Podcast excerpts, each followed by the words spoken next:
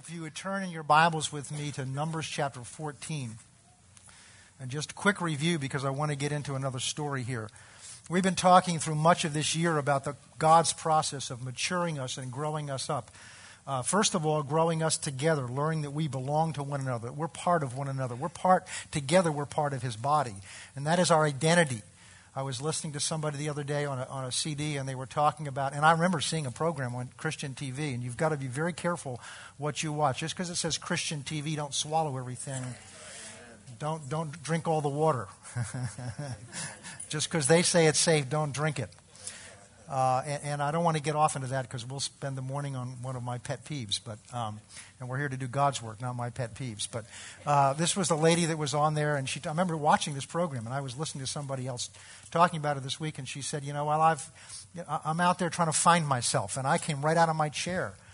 And says the Bible says just the opposite. It's supposed we're supposed to lose ourselves. We're not supposed to be focused on who we are. We're supposed to lose ourselves in who He is. And as you lose yourself in who He is, you'll find out who you are. Because you can't be and do anything apart from Him. And so we're, we're endeavoring to get closer to Him and grow in Him. And, and part of who He is, is you. And part of who He is, is me. So that means we need to get to know each other better also. We'll talk about that in a few weeks to come because there's some things we have planned for next year to help us along that uh, along those lines. But I want, I'll share some of that with you later on. But, but today, what we're talking about is, is this process of growing and maturing. That the Bible says that we are His children. And because God is a good father, in fact, He defines what fatherhood is. There's not some image of fatherhood out there that we measure me by and then we measure God by. He is the image of what a good father is. He is the ultimate good father. And so we see that because He is the ultimate good father. He loves us, and because he loves us, he'll accept you where you are, but he won't leave you where you are. He won't allow you to get comfortable where you are. He'll do whatever it takes to prod you. His best method is we just hear his voice. His best method is that we read His Word, see His Word, and allow His Word to work in our heart. Then, as we act on His Word, then we begin to grow and mature. But if we refuse to cooperate with that process, God has other methods. My mother had two methods of getting things across to us. There was telling me, and she had this expression children that will not listen feel. you understand? Well, God does that too, but He doesn't spank us. All right? He just allows you to live in the messes you create yourself until you're motivated to come to Him for an answer and for deliverance. Then, when you're motivated, then you're ready to listen. So, we've been talking about this process of growing up, and we've seen that that process involves, first of all, taking God's word. You have to do this on a daily basis. Just like you eat on a daily basis, and usually more than once a day, you eat on a daily basis to sustain your physical body. You need to eat God's word on a daily basis to sustain your spiritual being. That's even more important because the, all the food you invest in this natural body ultimately will be of no importance because you're going to leave this body behind. But the spiritual food that you invest in your spirit being is eternal because you understand that when we leave this life and go into the next, you don't start out with a brand new start. You leave as who you are. All the things you've learned, all the things you developed are preparing you for what you're going to do there. So this is not wasted time. This is not just we're holding along, make sure we make it there, and then we get there, we all start at the. No, no, you don't all start at the same level. The Bible's full of stories about people that, are, that, that will, God will place in charge of things. Jesus said, You've been faithful a little, I'm going to put you in charge of much. So, this is training and developing your spiritual maturity, prepare you for what God's real assignment is for you there. So, this is not wasted time. You can't just say, Well, I'm going to sit back and do the very least I can so I make it into heaven. You'll make it into heaven, all right, but you're going to have to learn it sometime. And I don't want to start out in four year old kindergarten there. Having walked with God for almost 33 years, I don't want to go back to kindergarten when I get there. So I want to grow and mature. And besides, I don't want to displease him. I want to, I want to do what he's made for me to do. And I know you do too. That's why we're going through this study. So we see that God will not leave you where you are. So the process of growing requires taking God's word and then making it part of you. It's not just reading it, it's bringing it into you, meditating on it, studying it, speaking it.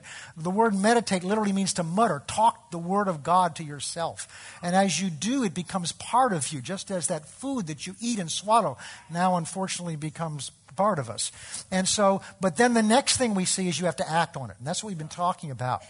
And then we began to look in Ephesians 16 and uh, 4, 16, 15 and saw that one of the signs of our need to grow is when things move us easily. We talked about no longer being children, tossed to and fro and carried about by every wind of doctrine. We looked over in James chapter 1 and we saw that James talks about the same thing. He says, Because when we are doubt, we become double minded. That means to be of two minds about the same thing. God's word's the truth. Yeah, but it doesn't feel like it's working. I know God's word says this, but I don't see the results. I've been tithing, but I don't see the windows of heaven open. I've been doing what God's word says, but I don't see, or I don't hear, or I don't feel. And so we have this constant battle of what God says and what our senses tell us. And what James tells us is that when we go back and forth between what God says and what our senses tell us, then we are what James calls double minded. And he says, a double minded man is unstable in all of his ways. In other words, he's easily blown around. So, one of the signs that I need to grow and mature is when the circumstances of life, when the natural physical sense evidence moves me off of what God says. I come to church, I hear the Word of God, I go back to face the problems that are at home or at work or wherever they are, then I come back all charged up. I'm going to take hell with a water pistol, and then I get a flat tire or somebody calls, you know, my mother in law is coming to see me or something like that. I had a good mother in law, but I mean, you know, those, those kind some bad news hits you, and now I'm shaken. And I let go of God's word, and now I run off and try to handle it in my own understanding. That's a sign I need to grow and mature. And so we've seen, we're talking about that process of growing and maturing, and that you need to develop the place where God's word is so real to you, it doesn't matter what you see, it doesn't matter what you hear, it doesn't matter what you feel. Now, we've also talked about, you know, you've got to be aware of the different arenas of your life. There's a natural, normal process of your life, which you do have to pay attention to what you see.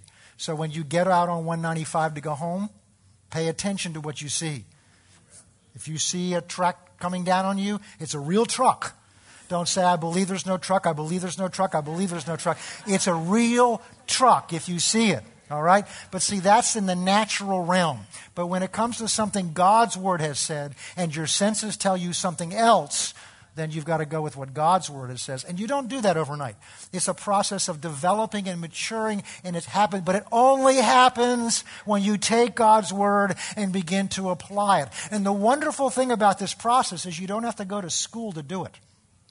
The classroom is your bedroom, your living room. The classroom is your workplace. The classroom is in your car. It's wherever life hits you in the face. That's an opportunity to take what God said and begin to apply it against it. And the next thing we saw is one of the ways you apply it against it is with what you say about the situation. Your words determine your direction. Your words determine your, the altitude with which you grow spiritually. Your words set the limits of your life. Your words are so critical because God made us in His image. And how did God create? With His words. How did Jesus minister? With His word. He spoke to things. He spoke to blind eyes. He spoke to deaf ears. He spoke to a withered hand. He spoke to things. And then he told his disciples before he left, The things that I do shall you do also, and greater things shall you do because I go to the Father. So we're to do the things Jesus did and do them the way that Jesus did it. So we've been looking at examples, and we, we left last time with an example, and that's why I asked you to turn to Numbers 14. So let's go there today. And we'll begin our study today in Numbers 14, finishing up this story, because this is the children of Israel when they were when God brought them out of Egypt, and He's brought them to the edge of the promised land. This has taken a year's process. And they sent 12 spies in. And we talked about that last time. And these 12 spies have gone in, and essentially what these 12 spies have gone in to do is they've gone in to see whether God's report was right. They've gone in to check out because God said they have God's word. Let's reduce this down to the very simplest form. It's very simple. When God says something, that's the truth. I now have to decide whether that's the truth for me.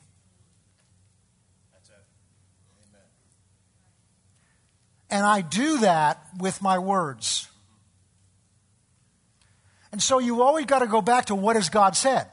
Because if you don't have God's word on something, then you have nothing to stand on from God's perspective. So you've got to, but the, wonderful thing is that book that's sitting in your lap is filled with all kinds of promises. It's incumbent on us to get into them and find out what they are. So when I find out a promise that God has made, then I can claim that promise for my own, and now I stand on that promise. And understand there will be a battle. We saw that even Jesus went through that.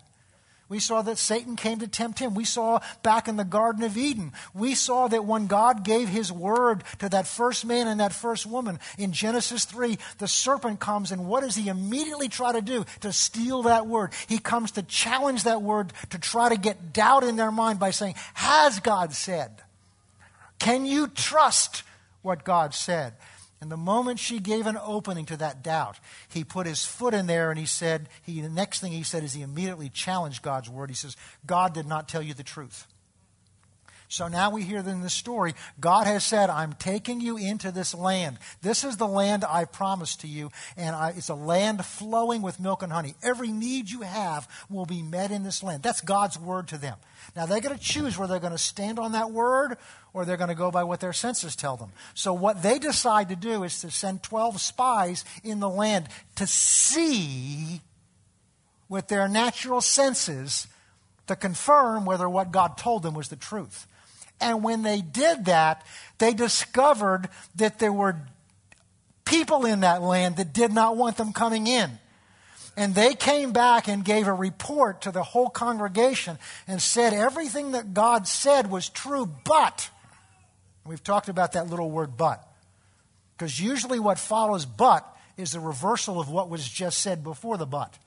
So look at what was said before the but, and what's going to follow the but's going to undercut the but, or nevertheless. And that's what they said. It is a land flowing with milk and honey.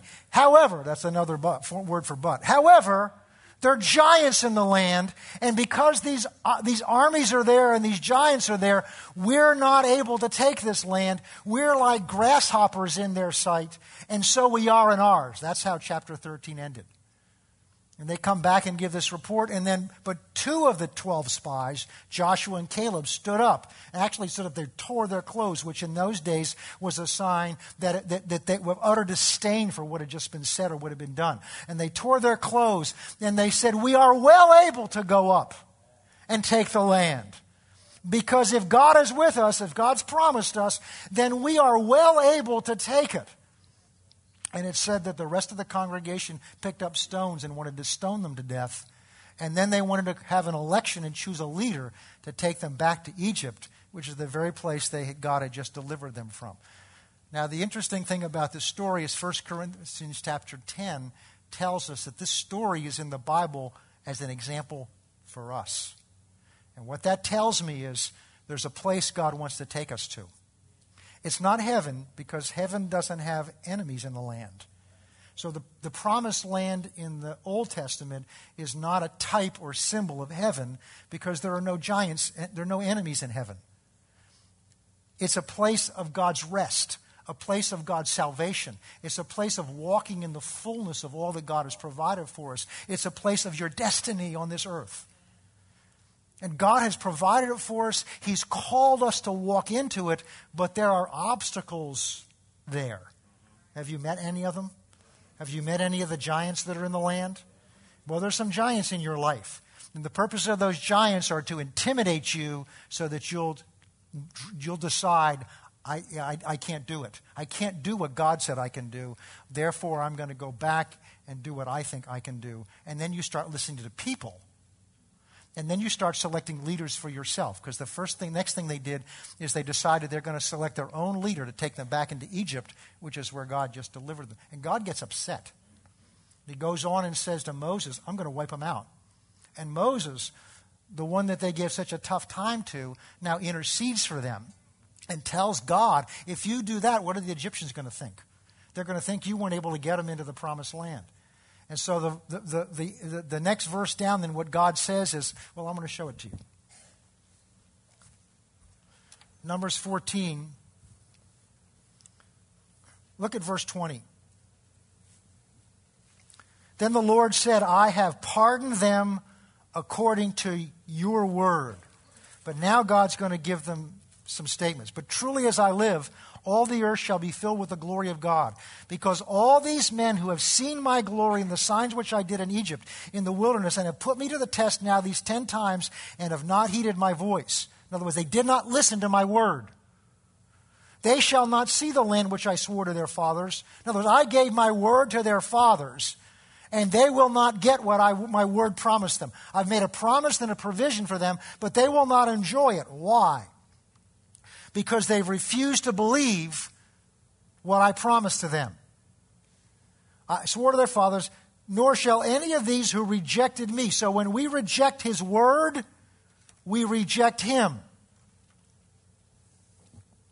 My servant Caleb, because he has a different spirit in him and has followed me fully, I will bring him into the land where I went, and his descendants shall inherit it. Now let's go down. Um, verse 26 The Lord spoke to Moses and Aaron, saying, How long shall I bear this evil congregation who complain against me? Look at this. I have heard the complaints of the children of Israel that they've made against me. Now, this is what I want you to see. Verse 28 Say to them, this is God speaking. As I live. Now, how long does he live? as I live, says the Lord. Look at this. Just as you have spoken in my hearing, so I will do to you.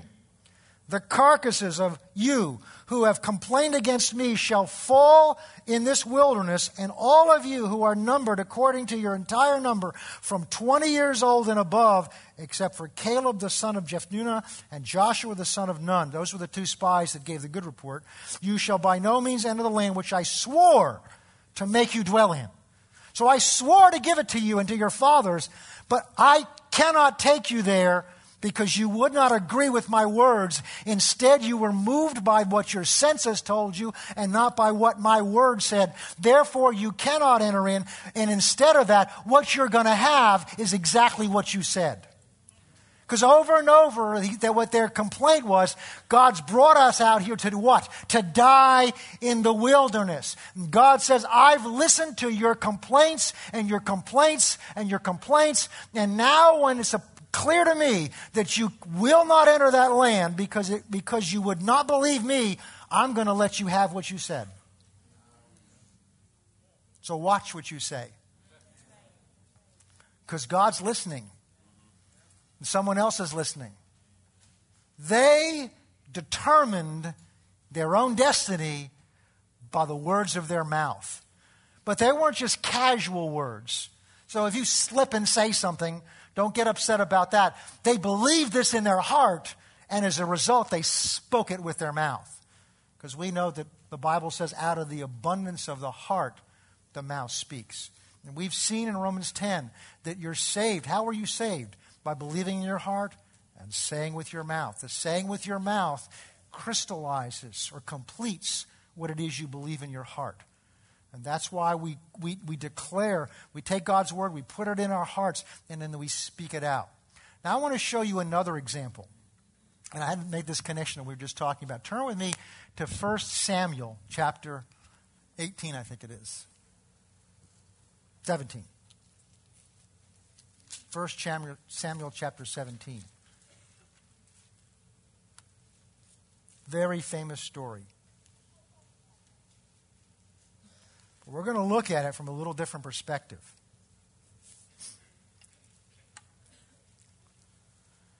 First Samuel chapter 17. Now, the Philistines, those were part of the enemy that they had seen in the promised land. Now, we're going fast forward a bit. And that Israel has selected, they've gone through a period of time when they had, when, when Moses has died, then, then Joshua died, and then they had a period of time when they had what were called judges to rule. And they were not like Moses or they were not like Abraham or Isaac or Jacob. They were not like the patriarchs who, who, who through their whole life ministered and led this people. They would lead for a season. And, and so there was no strong leader throughout this period of time. And then uh, the last one was Samuel, who was a prophet, but also was a judge. And the people came to Samuel and they said, We want to be like the other, other peoples of the world. We want to have our own king. In other words, we want a leader we can see. And Samuel's response to them was, This is what it's going to cost you. First of all, he goes to God and says, they want, they, They're rejecting you as their leader, and instead they want a king that they can see. And God says, Here again, He says, Give them what they want. It wasn't God's best for them, but it's what they cried out for. See, God, God has a best for you that if you push Him hard enough, He'll let you have what you want. Now, who knows better what's better for you, God or you? And so Samuel comes and tells them, This is what's going to happen if you have a king. He's going to take taxes from you. See, God didn't need to collect taxes, God could just provide the things. He's going to take your young men and make them into soldiers because he needs your, your young men to fight for them. God doesn't need that, He fights for you. He's going to take your young girls and they're going to become servants in His household. God doesn't need the young girls to be servants in His household. So to, what he was saying is this is what it's going to cost you to do things the way the world does them. My best is that I be your king. Now, there's a principle in the Bible that's interesting, which is that the, that the prosperity of a nation is determined by the righteousness of its king. And if you see the course of, his, of Israel, you see the course of that. Imagine what God's righteousness was like, or is like, and therefore what their prosperity would have been like if they had allowed God to be their king. But they didn't want it, that. They wanted a king they could see and they wanted a king whose words they could hear. The battle's always between relying on your senses and relying on what God said. Okay. And so now they selected, God gave them a king. His name was Saul. Saul disobeyed God, and God has chosen another young man to replace him. His name is David. Verse 1 The Philistines gathered their armies together to battle and were gathered at Succoth, which belongs to Judah and they encamped between Succoth and Azekah and, Eph- and wherever that place is. Verse 2. Saul and the men of Israel were gathered together, and they encamped in the valley of Elah and drew up in battle array against the Philistines. Verse 3. The Philistines stood on a mountain on one side, and Israel stood on the mountain on the other side, with a valley in between them. And a champion went out from the camp of the Philistines, and his name was Goliath, and he was from Gath. And his height was six cubits and a span. That's just about 10 feet. So he was one of these giants. He had a bronze helmet on his head. And he was armed with a coat of mail, or it means, it means a, a, a multi layered coat, in other words, of, of metal. And the weight of this coat or, or armor was 5,000 shekels of bronze. Now, the note in my Bible says his armor weighed about 126 pounds. And he had a bronze armor on his legs and a bronze javelin slung over his shoulders.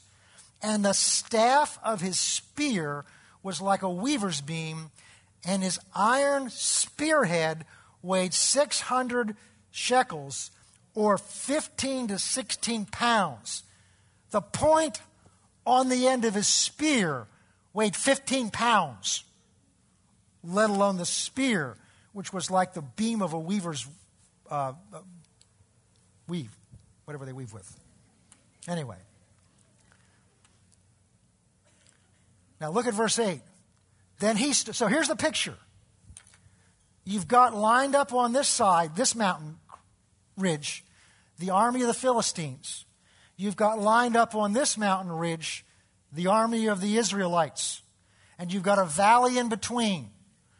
And every morning, this man would come out from the Philistine army, and he was about 10 feet high, tall, and we've seen the description of what he was wearing, his armament.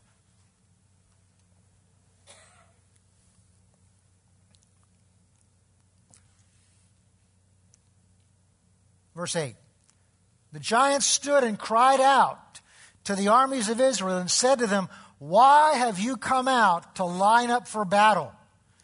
Am I not a Philistine and you're the servants of Saul? Now we're seeing something here of how he's looking at this picture. Very important. How you see yourself and how you see God and how you see your enemy or the circumstances. We've already seen what happens to the, the, the, spies that went in and how they saw their enemies and it determined their future. How they saw their enemies and how they saw themselves and how they saw the Word of God determined what God was able to do in their lives. Now we have a similar situation. You have a real army with real spears and real arrows and real whatever else they had. And you have the, Israel, the army of Israel on the other side. And this representative, this giant, comes out from among the Philistines and begins to do what? Talk to them.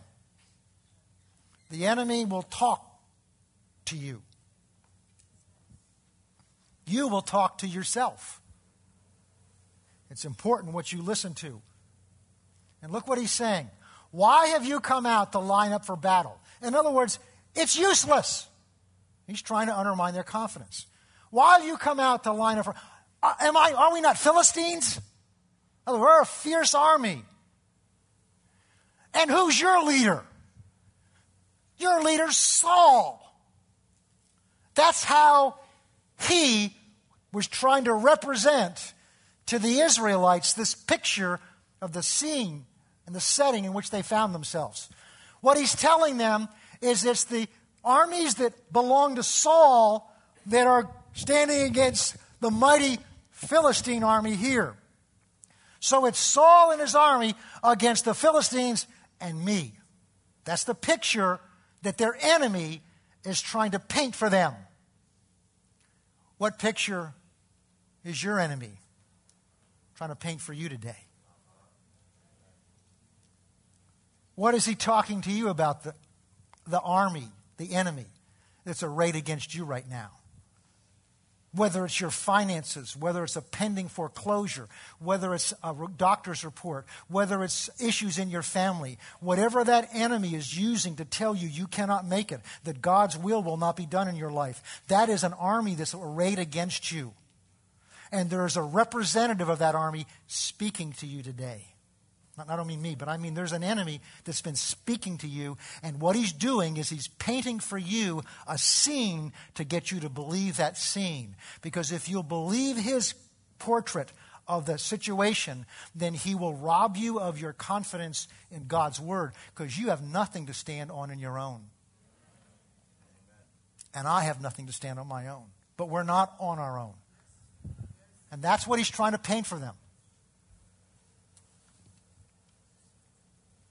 Choose a man for yourself and let him come down to me. Verse 9.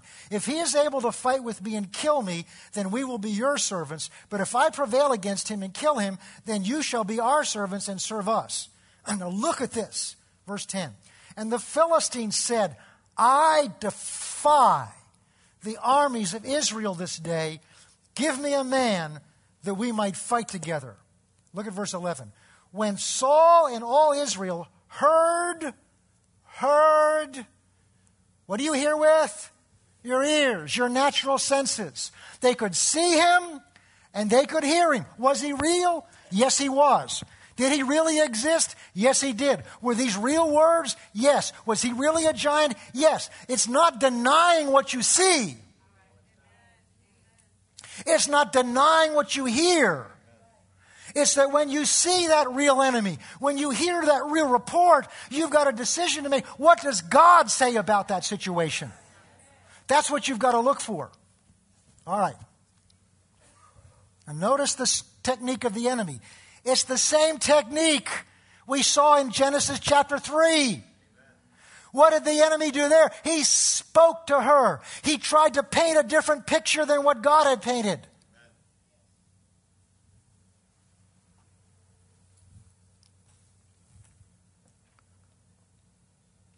Verse 11. When Saul and all Israel heard these words of the Philistine, they were dismayed and greatly afraid. I'm going to shift scenes a little bit. Now, David was the son of that Ephraimite of Bethlehem, Judah, whose name was Jesse. And he had eight sons, and the man was old and advanced in years in the days of Saul.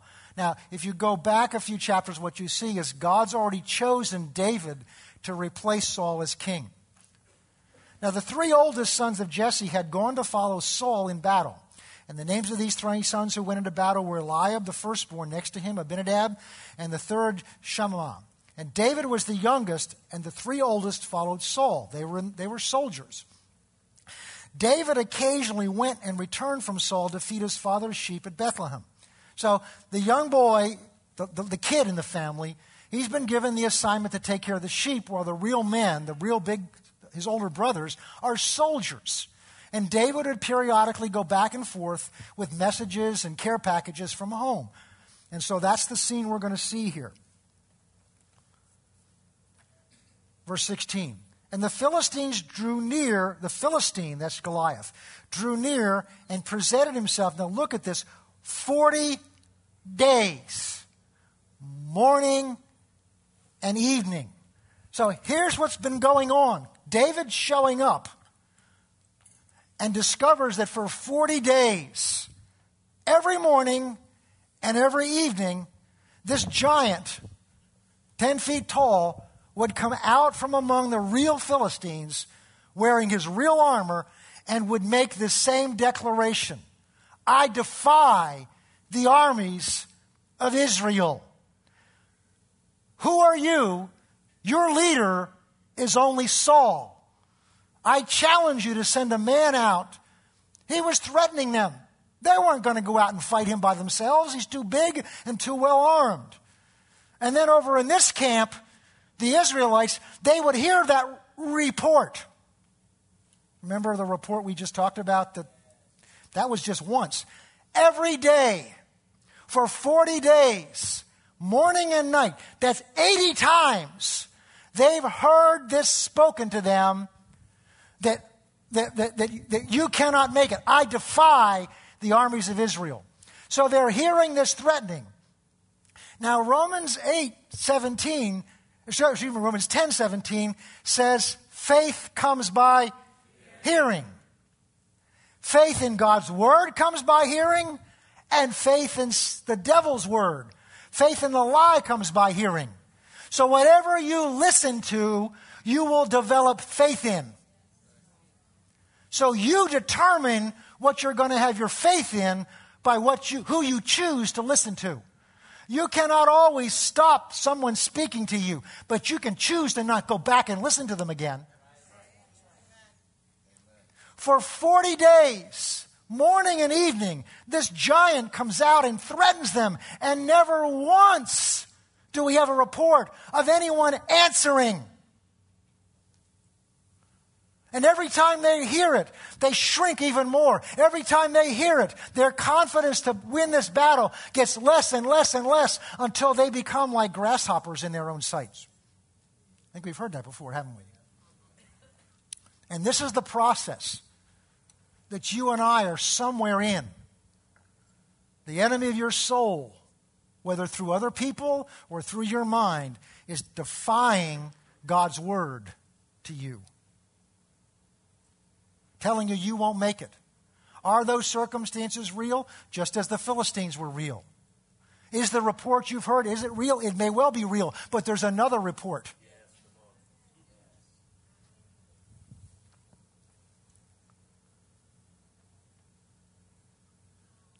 Verse 17. Then Jesse said to his son David, Take now for your brothers an ephah of, of, this dried grain and these ten loaves, and run to your brothers at the camp and carry these 10 cheeses to your captain of the thousands. In other words, take this care package to your brothers, and by the way, take these things to their superior officers and bring back news of them.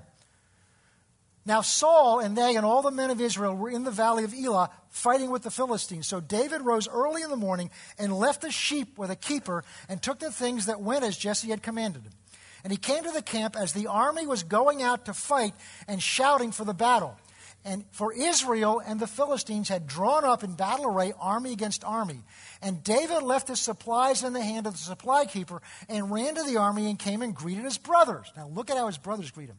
And as they talked with them, there was the champion, the Philistine of Gath, Goliath by name, coming up from the armies of the Philistines, and he spoke according to the same words. So David heard them. Now look at this picture. Here's one of those days and David has arrived, goes out to greet his brothers. And while he's with his brothers, this Goliath comes out and speaks the same words he's spoken 80 other times before. His brothers heard those words. Saul, the king, heard those words. The armies heard those words. And now you have a different set of ears who are going to hear the same words. But he doesn't do with these words the same thing with the entire army. And this army was trained to fight. Saul was a mighty king. Saul instead said stood head and shoulders over everyone else in his nation. So he was tall and he was big. These trained soldiers are cowering in fear because they're listening to the taunt of the enemy. This young shepherd boy not trained in the, in the, in the form of art, of war, not equipped with armor and weapons, hears the same words, but he doesn't do the same thing with those words that the army did and the king did and his brothers did. What does he do with these words? And this is the decision you and I have to make. Which set of ears are we going to use? So David heard them. And all the men of Israel, verse 24, when they saw the man, fled from him and were dreadfully afraid. So they heard and they saw, and in their mind they came to the conclusion, we're going to die unless we run. Which is exactly the conclusion that Goliath wanted them to draw. Verse 25. So the men of Israel said, to, to, to David, Have you seen this man who has come up? Surely he's come up to defy Israel, and it shall be that the man who kills him, the king will enrich with great riches, will give him his daughter, and his father's house will be exempt from taxes in Israel. Then David spoke to the men who stood by him and said, What shall be done for the man who kills the Philistine and takes away the reproach from Israel? Who is this uncircumcised Philistine that he should defy the armies of the living God. Now, keep something here and turn with me to Genesis chapter 17. Because what I'm teaching you is in every situation, find out what God has said. You need to be able to identify what has God said. We're going to now look back at what God had said generations earlier to Abraham Verse 7. This is God speaking to Abraham when he entered a covenant with him. I will establish my covenant between me and you and your descendants after you in all their generations for an everlasting covenant to be God to you and your descendants after you. Also, I give to you and your descendants after you in the land which you are now a stranger, all the land of Canaan. That's where this battle's going on. As an everlasting possession, and I will be their God. In other words, God saying to Abraham, I have given this land to you, the land of the Canaanites, and I will be your God. So, what the Philistine is trying to tell them is that the one who's going to take care of them and be their leader is nothing but Saul. Therefore, they should be afraid because what can Saul do to that Philistine, let alone the army? He's saying, Your trust is in your king Saul, and he's no match for me. But David remembers these words because David remembers God said, No, I've given this land to you. That's the word they had. That's God's promise. I've given this land, and it's a covenant. We don't have time this morning to go into a covenant, what it is, but it is the most solemn oath that can be given. God has literally pledged his life to Abraham to back up his word. And God says, I have given in that land to you, the land they're fighting over. Not only that, I have committed to be God to you. In other words, I'm your God, not Saul. I'm your protector, not a man. That's why God was upset when they wanted a man to be their king. Now let's go on because I want to show you why this was significant in what David said. Verse 9. And God said to Abram, Abraham, As for you, you shall keep my covenant, you and descendants, your descendants after you, throughout their generation. And this is my covenant which shall, you shall keep between me and you and your descendants after you. Every male child among you shall be circumcised. You shall be circumcised in the flesh of your foreskins. And notice this is the significance. It shall be a sign of the covenant between me and you. Now go back to first Samuel 17. So now, when David says in verse 26, Who is this uncircumcised Philistine that he should defy the armies of the living God? David is looking at this scene very differently than his brothers, than the king and the Israelites. They're looking at this scene of what's happening and going to happen in the very terms that the giant has tried to, to, to convince them is the truth. And here's the principle if you believe that report, that report becomes the truth to you. Whatever report you believe and begin to speak, it becomes truth to you. There's God's word and God's truth, and then there's what the enemy would have you believe, and you are the deciding witness for your life. You choose which is going to be real for you. The principle in the Old Testament is if two agreed on something, it established a truth for them. So you have what God's report is, and you have the report that the enemy would have you believe. Whichever one you agree with, you become the deciding witness. You're the second witness for your life for your life. For your life. And here's an example of it. Here's the entire army. They've chosen to agree and accept the word of their enemy, the giant, who looks, who looks more powerful, who sounds more powerful, and they listen to his threats. But David's perspective is because he knows what God's word says, he knows what God has said, and he actually believes what God has said and has acted on what God has said. And so he says in this scene, wait a minute. And remember, he's the smallest person there. He's the little kid. He says, Wait a minute. What's going on here? Why are you cowering back in fear? Who is? This is how he sees the giant. He doesn't see him as 10 feet tall.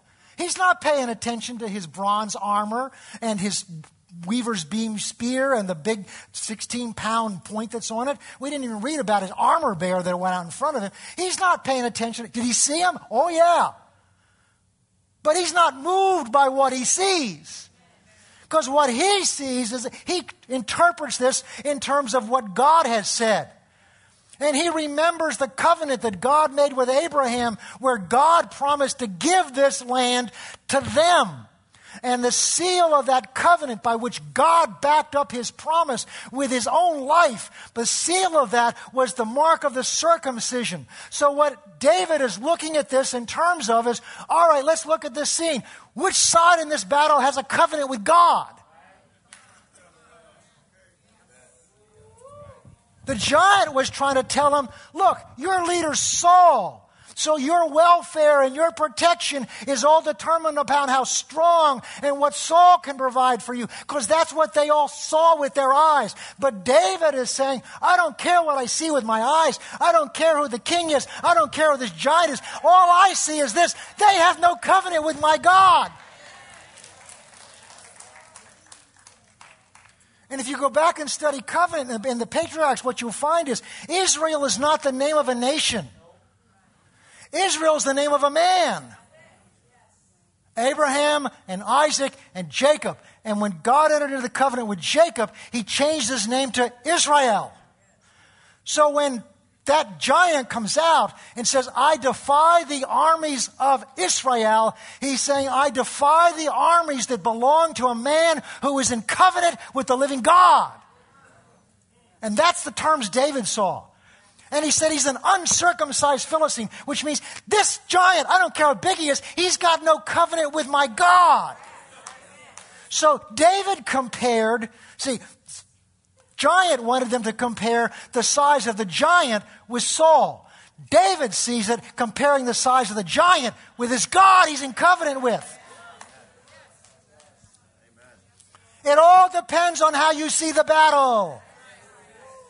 Which is why the Bible tells us that we are transformed by the renewing of our mind. David had renewed his mind to what God said about the situation what God said about the situation. But what I want you to see this morning is what you decide the truth is becomes the truth for you.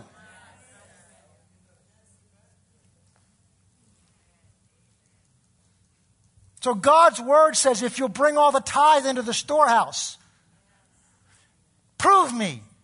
See if I won't open the windows of heaven, heaven and pour out on you a blessing that you cannot contain. I'll rebuke the devourer for your sake. You don't need to stand up and down and speak to the devil. God says, if you'll tithe, become a partner with me, in turn, trust me with your finances, I'll rebuke the devil. It's not you standing against that devourer. That's like David standing against Goliath. It's God says, I'll stand against the devourer on your behalf.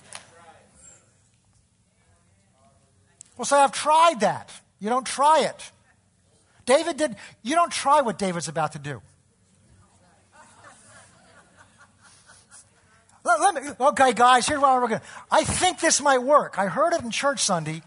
So I'm not going to take any armor. I'm just going to go get five smooth stones and I'm going to, I'm going to try it out. We'll see if this word works. You don't do that. You don't do that. You make a decision of your will. God's word is the truth, no matter what I see or what I feel. That means no matter what's happening in my circumstances, I need to find out why it's not shown up yet, but I know one thing God's word's the truth. I've had that happen over and over in our life. When I've stood on God's word and some circumstance arises to scream at me and say, See, it's not working. And I'll dig my heels in and say, I'm looking right through you. I don't know why this circumstance has come up, but all I know is God's word has to be the truth. So somewhere this is going to turn around. You will be tested. Your faith will be tested when you stand on God's word. When you stand on God's word. So this is the scene we see here. We see, we see the, the, the Israelites cowering over here in fear. And why are they afraid? Because they keep listening to that report. And the more they listen to it, the more they believe it. And that report is trying to get them to put their trust in Saul and say, Saul's not enough for you. The bank's not enough for you.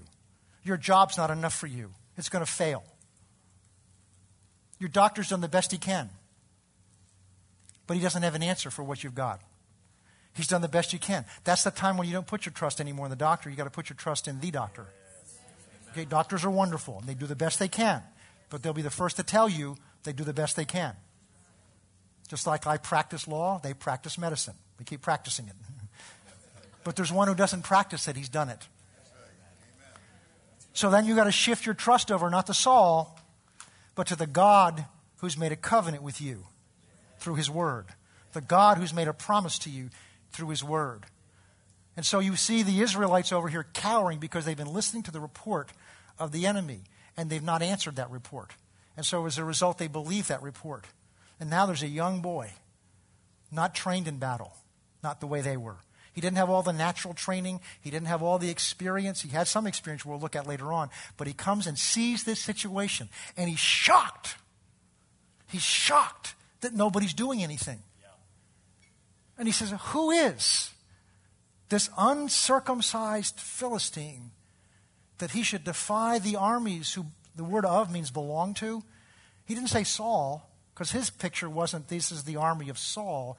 His picture was this is the army that belongs to the God who made a covenant with them through our father Abraham. What does this man who has no covenant with God, how can he threaten we who have a covenant with the living God? He believed in the covenant, he stood on the covenant, and he acted on the covenant.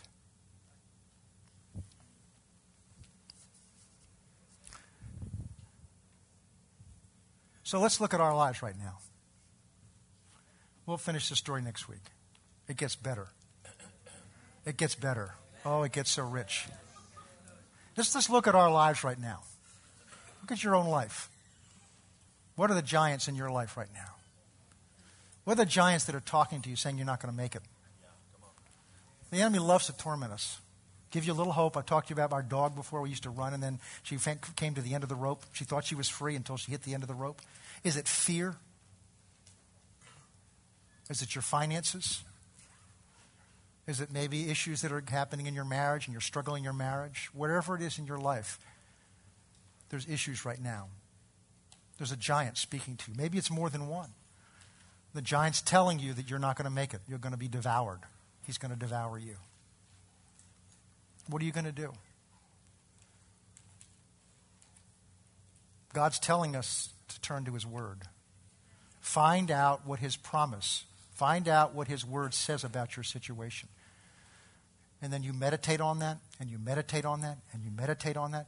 Yeah, but I, you know, I, you know, I need to see. What is it? Law and Order. I got. I can't miss my episode of whatever it is you watch. well, let me ask you that: Is that going to deliver you from the situation?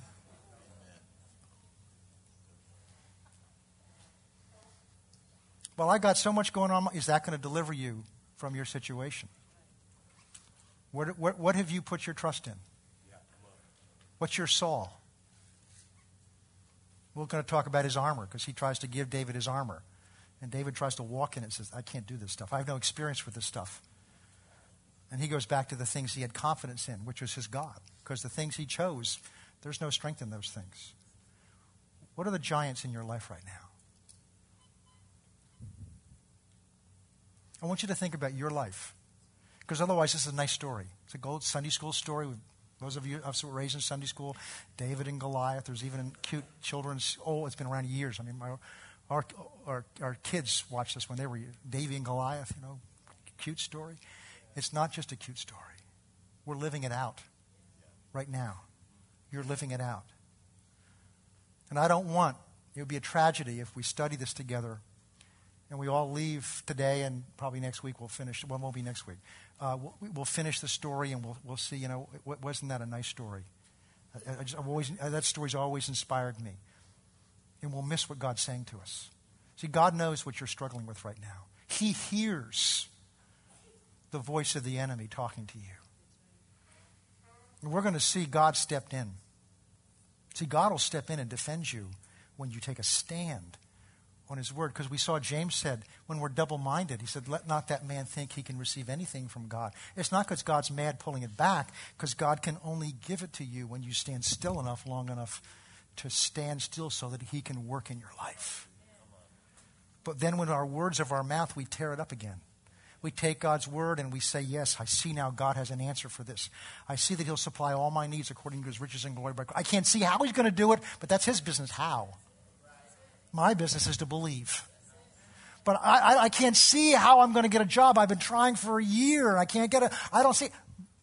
But that's God's job to find. My job is to believe and to do what I know to do. That's my job. Years ago, a Bible school teacher said this story, and those of you in School of Ministry have heard this before.